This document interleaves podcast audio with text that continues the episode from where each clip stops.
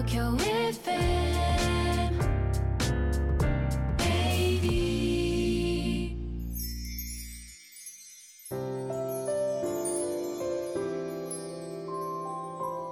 のポッドキャスト放送は毎週日曜夜しちじごじゅうごふんよりお届けしている毎日に夢中感動プロデューサー小林翔一を再編集した特別版です。放送で収まりきらなかったアルビオン社長小林翔一さんが大切にしている感動のポイントをどうぞお楽しみください。アルビオンの小林翔一です。作者と心を通わせるって感動じゃないですか。えー、最近日本三大浮世絵コレクションを、えー、東京都美術館に見に行ってきました。あの今は当然コロナウイルスの時代なんで、えー、事前登録をして、えー、決まった時間に、えー、行って、えー、そして入館をさせていただくと、えー、事前予約制になってましたんで、えー、しっかりと予約をして、えー、行ってまいりました。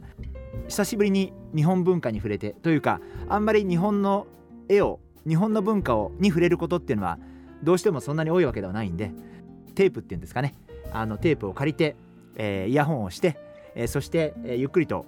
あの絵を見てきました。あのすごい点数がたくさんあって、あの本当にもう見ただけで本当にたっぷりあって、あのお腹いっぱいというような状態になったんですけど、まあ、すごく楽しい時間だったなというふうに思っています。あの皆様日本人ってあんまり認識しないと思うんですけれども、浮世絵って世界の一流の画家に与えた影響ってものすごい大きくって、あのフランスのジベルニーって場所に昔のクロード・モネっていうフランスの画家が住んでた家が、ものすごい広い庭がついた家があるんですけど、その中には何百枚の浮世絵コレクションがあるんですね。でバンゴッホっていう画家も実は浮世絵にものすごい影響を受けた画家で、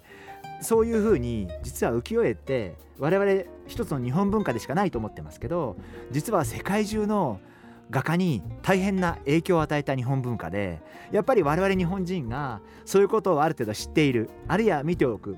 再認識しなければいけない、まあそんなふうに考えてます。アートに触れること、芸術に触れること、その作者がどんな気持ちでそれを書いたかっていうことを知るっていうのはとても大事なことだと思っていて、昔実はピカソのコメントで、絵画っていうのはアパートの飾りではなくて戦争の道具だと、攻撃的にもなり得るし防御にもなり得る戦争の道具だっていうピカソのコメントを読んだことがあって、私ものすごいそのコメントを驚いて聞いて、その画家って綺麗なものを描きたいとかなんか思いがあって描くのは分かるんだけれども、まさかその絵を描いてる時にそれが戦争の道具だという思いで絵を描いてるっていうその発想自体に驚いたことがあって、まあ、今のは極端な話なんですけど、描いた人が何を言いたいか何を訴えたいかっていうのをある程度感じながら絵を見るっていうこともあのすごく大事なんじゃないかなというふうに思っています。それからやっぱり芸術に触れるときすごく大事だなと思ってることがあって、やっぱり数に触れる、数に触れるからこそ感じることがあって、やっぱりじゅうまい見たことがある人とせんまい見たことがある人では全然解釈の仕方が違っていて、やっぱり私はアートに触れる、芸術に触れるっていうのはある程度数に触れることが大事なんじゃないかな、そんな風に考えてます。えー、リスナーの皆様も、えー、たまにはアートに触れてみてはいかがでしょうか。毎日に夢中感動プロデューサー小林翔一では、あなたからの仕事のお悩みを受け付けています。番組ホームページにあるメッセージホームから送ってください。お送りいただいた方の中から抽選でアルビオン化粧品のロングセラー化粧水、薬用スキンコンディショナーエッセンシャルとソープをセットでプレゼントいたします。たくさんのメッセージをお待ちしています。